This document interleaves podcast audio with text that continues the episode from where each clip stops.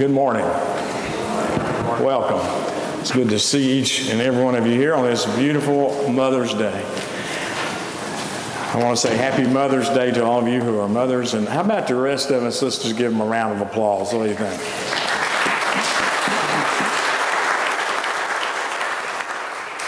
The men are carrying the choir today. We'll see how they do without the mothers up here.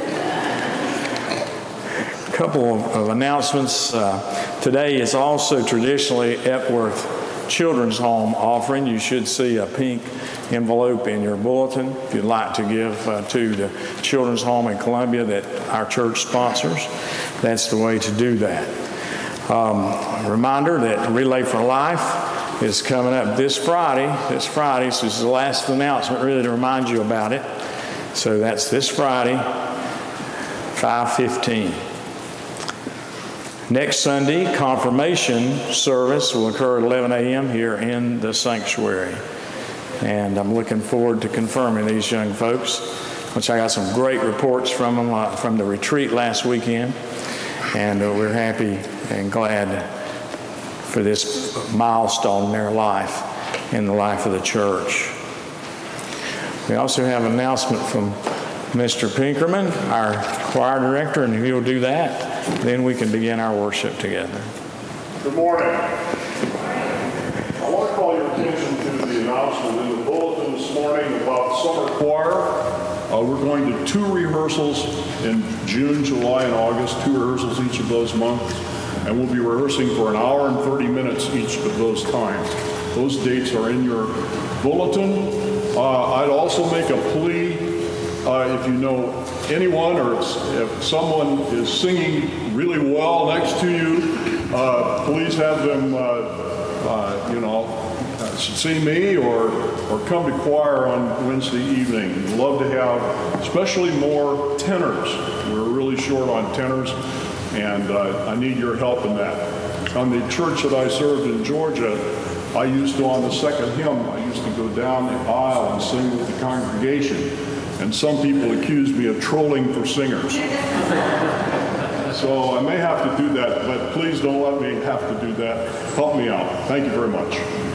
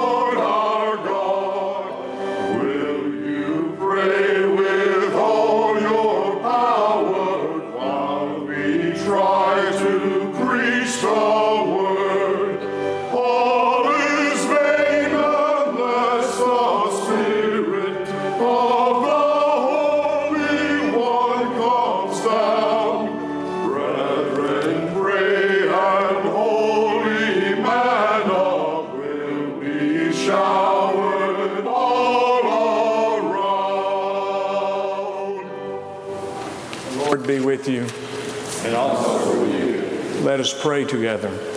Give us, O Lord our God, understanding to know you, diligence to seek you, wisdom to find you, and a faithfulness that may finally embrace you. Through Jesus Christ our Lord. Amen.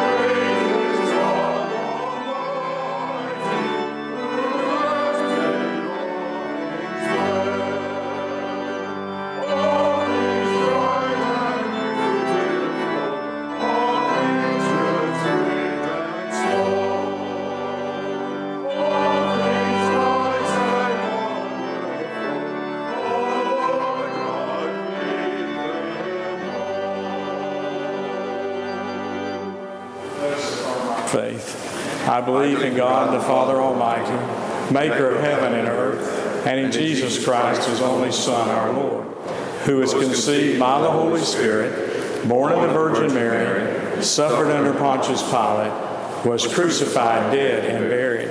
The third day he rose from the dead. He ascended into heaven and sitteth at the right hand of God the Father Almighty. From thence he shall come to judge the quick and the dead. I believe in the Holy Spirit, the Holy Catholic Church, the communion of saints, the forgiveness of sins, the resurrection of the body, and the life everlasting. Amen.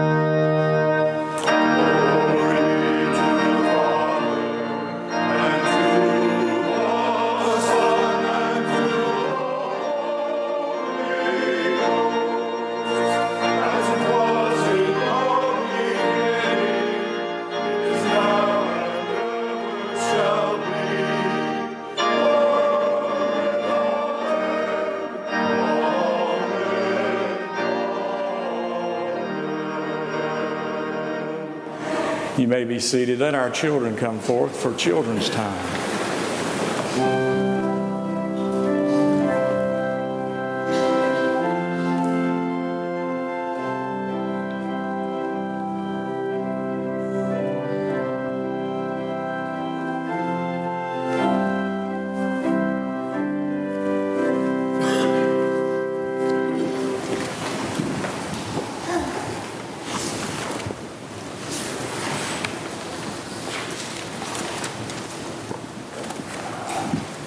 Good morning. Are you having a good day so far? Yeah, happy day. Um, I'm going to share with you um, a children's sermon about loving one another. How many of you like cookies? Yeah. Do you, do you usually smile when you get to get a cookie a treat? Maybe. I like to see smiles when um, when people get cookies as a treat. Children get cookies as a treat. I'm going to share a story with you about a lady named Lottie Moon, and she liked cookies too. Okay? Um, the cookie, I did bring some cookies to you that are from her recipe, and the recipe that she shared um, with lots of little children. Okay? Um, Lottie grew up with six brothers and sisters. That's quite a few, isn't it? Um, and one of her sisters was a missionary in China. And she got to read a lot of letters that her sister wrote. And, um, and she received back from other people in China. And Lottie fell in love with the Chinese people through those letters. And she went to college and studied to become a teacher. And she wanted to go help her sister with the children in China. When she arrived in China, she started a school and she began to hold classes to teach boys and girls to read the Bible. At first, the Chinese children were afraid of her. She tried to think of a way to get the children to trust her, and she decided to bake some cookies. But it didn't work at first because the children were afraid that the cookies might have poison in them because they still didn't trust her. And one, one day, one of the boys was so hungry he decided to try one of the cookies and he didn't get sick. When he didn't get sick, the other children decided to try them too. And soon she became known as the cookie lady. And after the children ate the cookies, they would talk with Lottie and hear Bible stories and learn to read. Why do you think Lottie loved the Chinese children so much? You have a, a thought? Well, maybe it was because she believed and put into practice what Jesus taught his disciples. Jesus said, Love one another as I have loved you. How much did Jesus love us? A lot. He loved us so much that he gave his life for us. Lottie loved the children in China so much that she dedicated her life to teaching them how to read and write. And even more important, she taught them about Jesus and his love. Jesus loves you too, and he wants you to love others as he loved you. How can you show the love of Jesus to other people? Love them. Okay?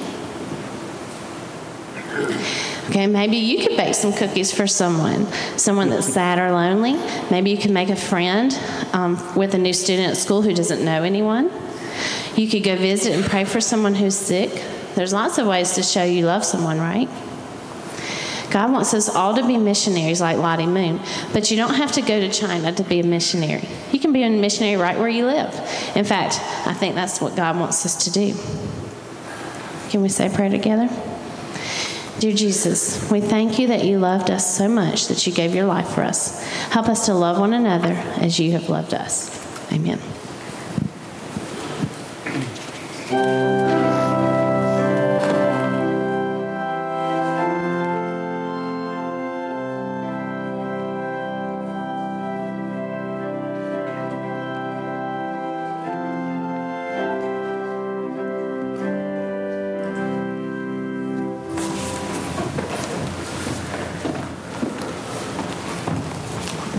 Now everyone wants cookies. so, our first gospel, our first uh, scripture lesson is from the gospel according to John. In John, Jesus agrees that the Old Testament leads to eternal life, while uh, going on to reveal that this life is in Him. Those who refuse to find Christ in the, sac- in the, in the scriptures are on a futile search because it lacks the enlightenment of the Spirit. This lesson is on page 1655 in your Pew Bibles. It's John chapter 5, verses 39 through 40. You diligently study the scriptures because you think that by them you possess eternal life. These are the scriptures that testify about me, yet you refused to come to me to have life. This is the word of God for the people of God. Thanks, Thanks be to God. Be to God.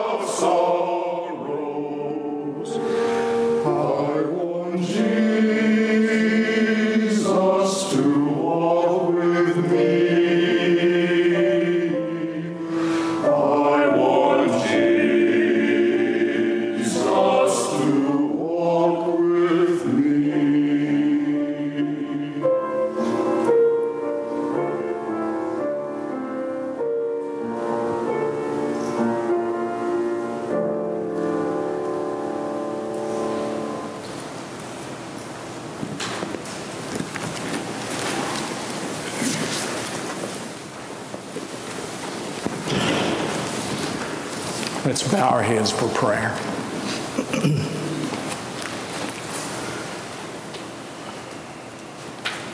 Oh God, in your mercy, hear the prayers of these thy people.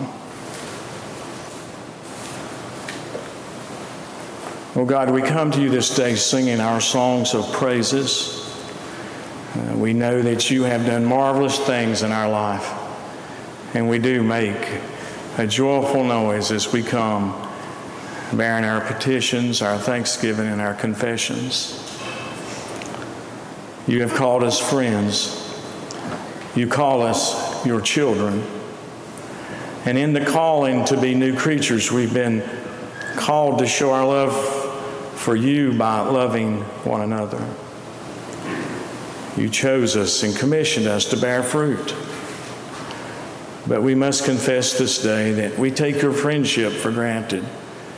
And we become lazy about our responsibilities to others.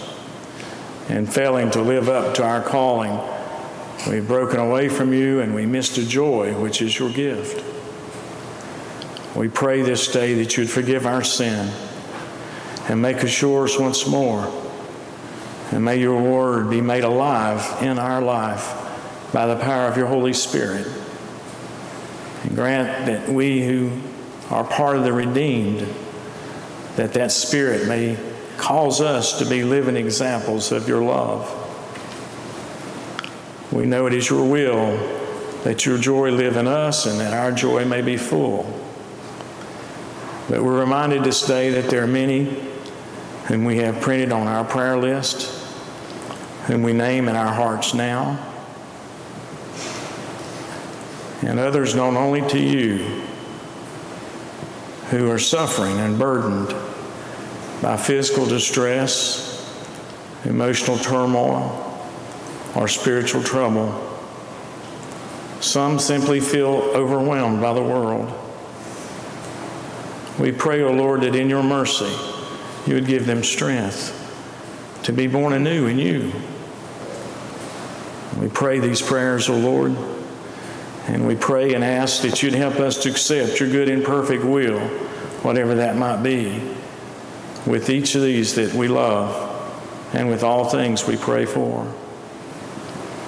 We know that you have promised to hear us, that you hear us even before we ask. We pray this day that you fulfill the desires of our hearts. For we ask them in the name of Jesus Christ, who is our Lord, and who taught us to pray with these words Our Father, who art in heaven, hallowed be thy name.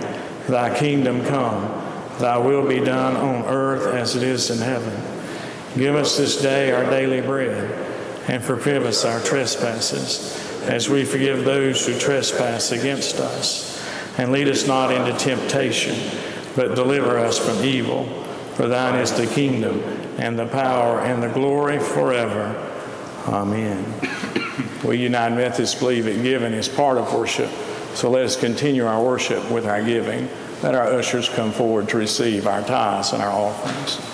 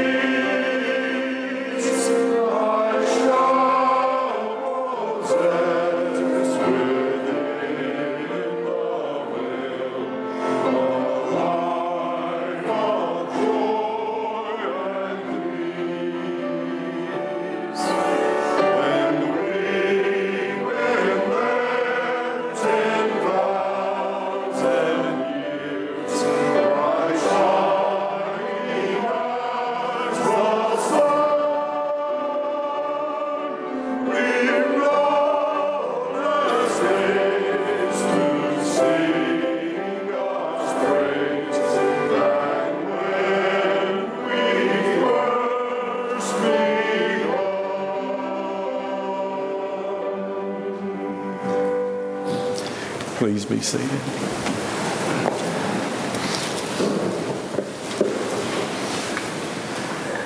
Well, if it wasn't Mother's Day, I would think that you all showed up for this last sermon on the Ten Commandments.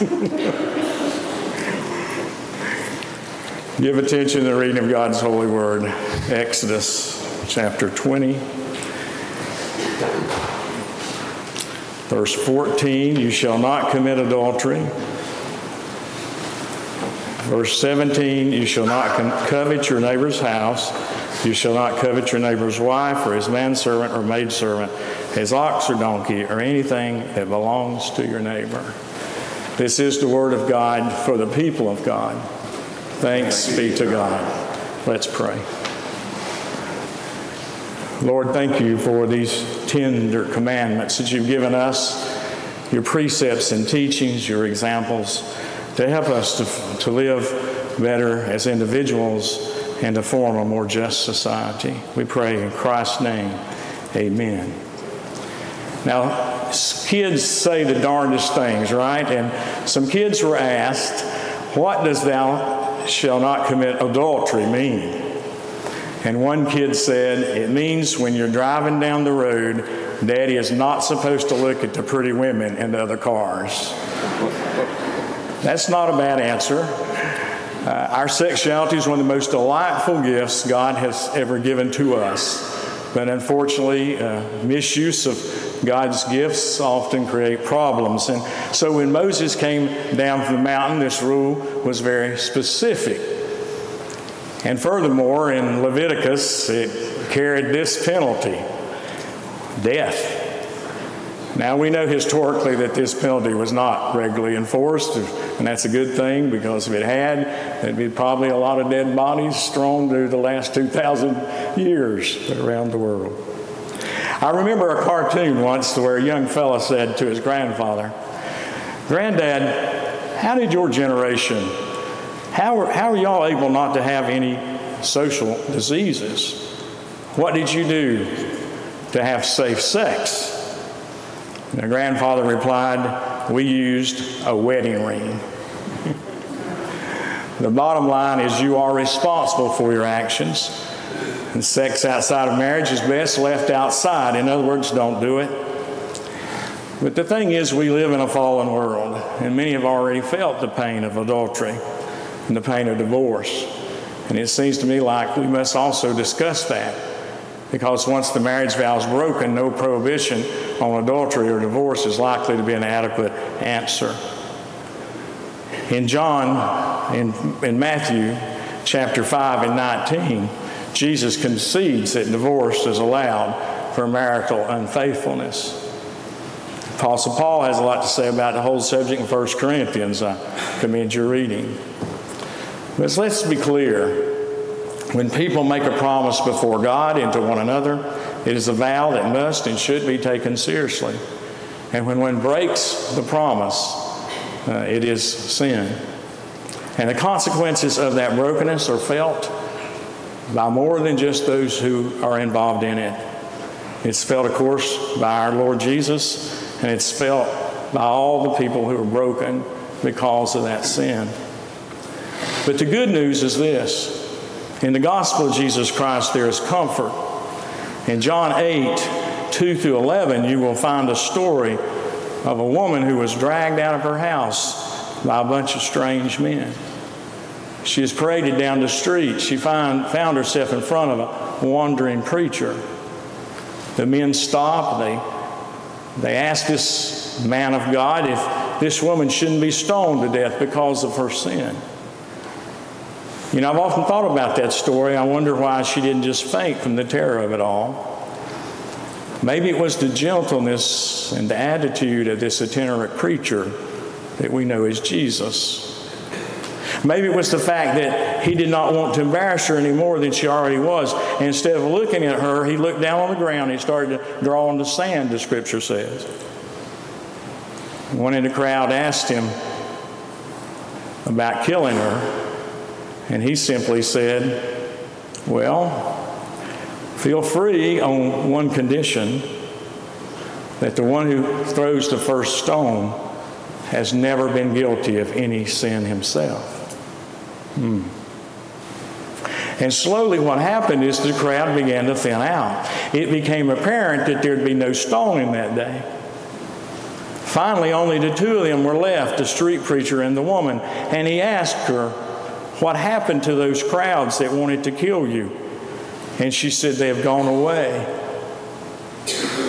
I imagine that the woman probably was looking down now. She knew she had done wrong.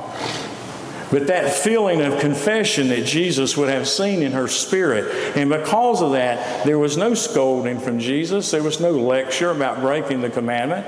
There was just two short sentences that I think we need to hear this day that give us faith, I think, in the Lord and, and give us strength to carry on because we all are without sin. Jesus said, Neither do I condemn you. Go your way and leave your sin behind. These are important words for us to hear. There's no doubt that God does not want divorce for us. And there's no doubt that God wants us to provide every effort that we can to make our marriage work. But God understands our sinfulness and the weakness of our humanity, maybe better than we ever will or can. And it is for that reason that God has allowed for us a way to live in peace with Him and each other. God always offers forgiveness. And why some, I think, in the church cannot understand this better is beyond me.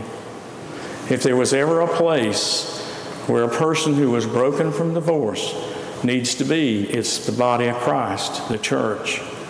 Yet so often the church is the first place that a social stigma is attached to a divorced person. We must work against this injustice. We need to remember that in God's eyes, the innocent party in a divorce is just that innocent. And such persons should be received into full fellowship. And there's no need of confession for forgiveness. On the other hand, the guilty party has sinned. So what should be done by the one who's been sinned? That person who has sinned should confess their sin ask for forgiveness. And we should follow Jesus' example of offering forgiveness, not condemnation, as seen in the parable story I just read. Remember the scripture, 1 John 1 9 says, If we confess our sins, he is faithful and just to forgive our sins and to cleanse from us all unrighteousness. It seems to me like the church, by Christ's example, must forgive the repentant sinner and restore fellowship. We must never forget that some of the greatest saints of the church were repentant sinners.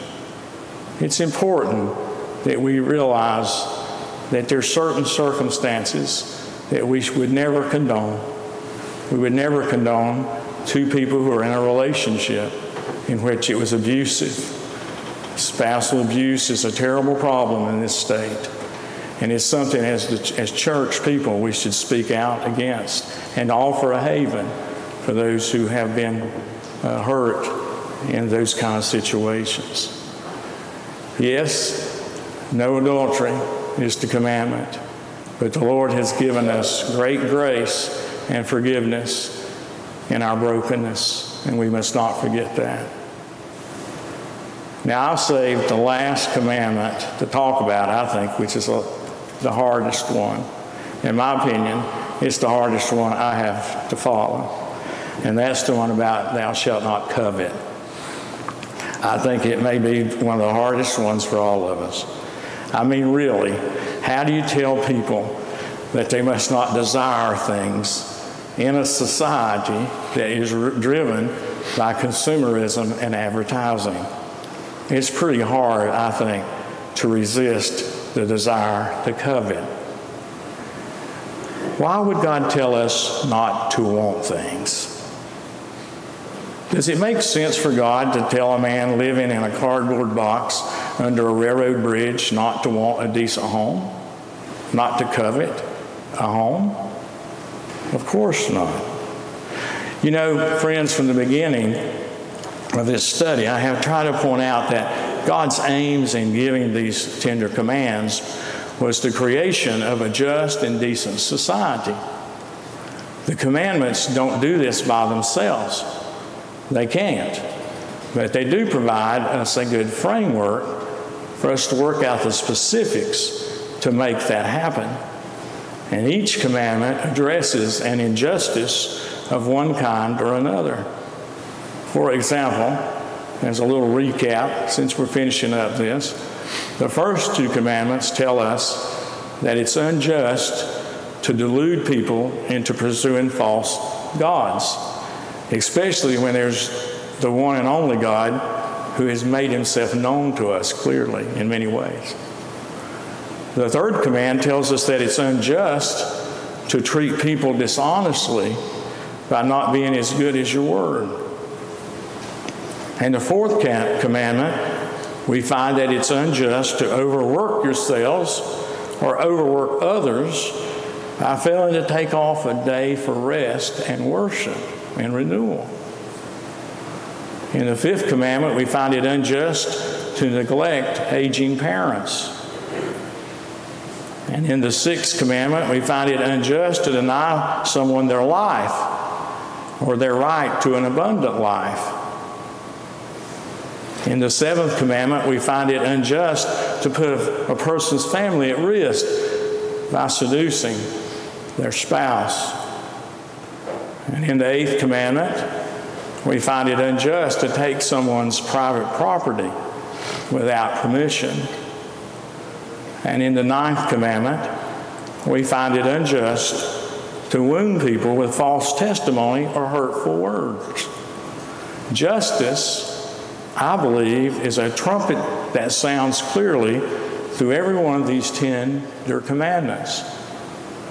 And this tenth commandment against wrongful desire must follow this same pattern of justice, I believe, for it to be understood properly and for us to apply it in our daily life. This command is very specific of what we must not do and what must not be wrongfully desired. It mentions specifically our neighbor's house spouse, and property. It does not say we're not to want food for a starving baby, or a decent home for someone who's homeless, or a good education for our children. These are fine and noble desires, and it's okay to have those desires. But these desires are not fine and noble when we set our heart on what rightfully belongs to someone else. And since a decent house and food and proper schooling for children are all things which are rightfully everyone's, then it is unjust for us to want such a better home that others go homeless. Or to want another woman so bad that it causes families to break apart. These are injustices that violate the spirit of the commandments. Why do they occur? They occur because we're overly concerned with our own well being instead of our neighbors. Because we covet too much instead of trusting the Lord who told us clearly, why do you not why do you worry so about things that you need? Look at the birds of the air, the flowers of the field. Does not God take care of these? And you are so much more valuable. Isn't ironic that we can sometimes see the infinite value that we cannot, isn't it ironic that we cannot see the infinite value of a single human life beyond our own. We need to be careful that we're not the cause of injustice by our desires for wants, not needs. We must be careful that we're not the cause of injustice because we're not zealous in the pursuit of justice for all people What can we do? What can we do? Sometimes it seems as if God's tender commands and precepts and lessons of life seem to be awfully lot to do in the face of what we see. We can do what we can. We can do what we can. I'm reminded of a story of a little boy who was tossing starfish on a beach full of starfish into the ocean. And a person come up to him and said, You're not going to make any difference at all. There's two, there must be a million starfish along these shores of this ocean. And the little boy didn't miss a beat. He said, I'll have done something for this one. And that's what we have to do. You know, we just had a group that come back from the Redbird Mission uh, that we sent them off in last Sunday at the 9 o'clock service. And some of them are home now, and I saw some of them in between services. And we're talking about the unbelievable systemic poverty that's in the coal mining regions of Appalachia. It seems overwhelming. What can we do? We can do what we can with the ones that our God puts in front of us. So here's what I ask you today to do. First and foremost, I hope that you have got a new and different understanding of the Ten Commandments. And I hope you'll strive to follow them in these enhanced ways that I've talked about them over these last five weeks. The second thing you can do is just support this church. Support it with your attendance, your service, your gifts, your prayers, your presence. You know, the church is the largest benevolent institution in the world today, and it can still mobilize the most resources of anyone, anytime. Someone once said that if the church would just awaken from, from its slumber and just begin to march, everyone in the world would feel the earthquake. We are, we have no idea of the power that we have for good and for justice. And we need, I think, to quit bickering amongst ourselves in the churches about silly things and be focused again on letting justice roll.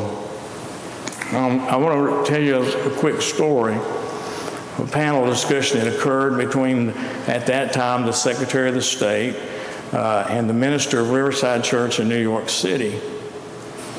After being criticized for many social inequalities and injustices, the Secretary of State at that time exclaimed in exasperation, What would you have us do? And the minister of the Riverside Church said, As a minister of the gospel of Christ, it is my duty, it is my task to proclaim, Let justice roll down like waters and righteousness like an overflowing stream. But it's your job to design the irrigation system. My friends, it is my job to call for the waters of justice and righteousness, but it's your job to supply the irrigation system. And you can do that. You can do that by first and foremost supporting Christ's holy church this particular outpost of heaven we call Memorial United Methodist. It certainly means that you should not covet more than you need, that you should support policies at state and federal level that ensure justice in this land. It seems to me like each one of us has a calling from God to do what we can. And Jesus has promised us more than all we need if we just will take this and all these commands seriously. Remember, one of my favorite scriptures is this Strive first for the kingdom of God and righteousness, and all the things will be given to you as well. We strive first for the kingdom of God, and God will provide our needs. Let us renew our commitment this day by making all tender commands part of our everyday living. I pray that you will re- rethink and re emphasize and renew your belief in God's tender commands. and that you will make them part of your daily living.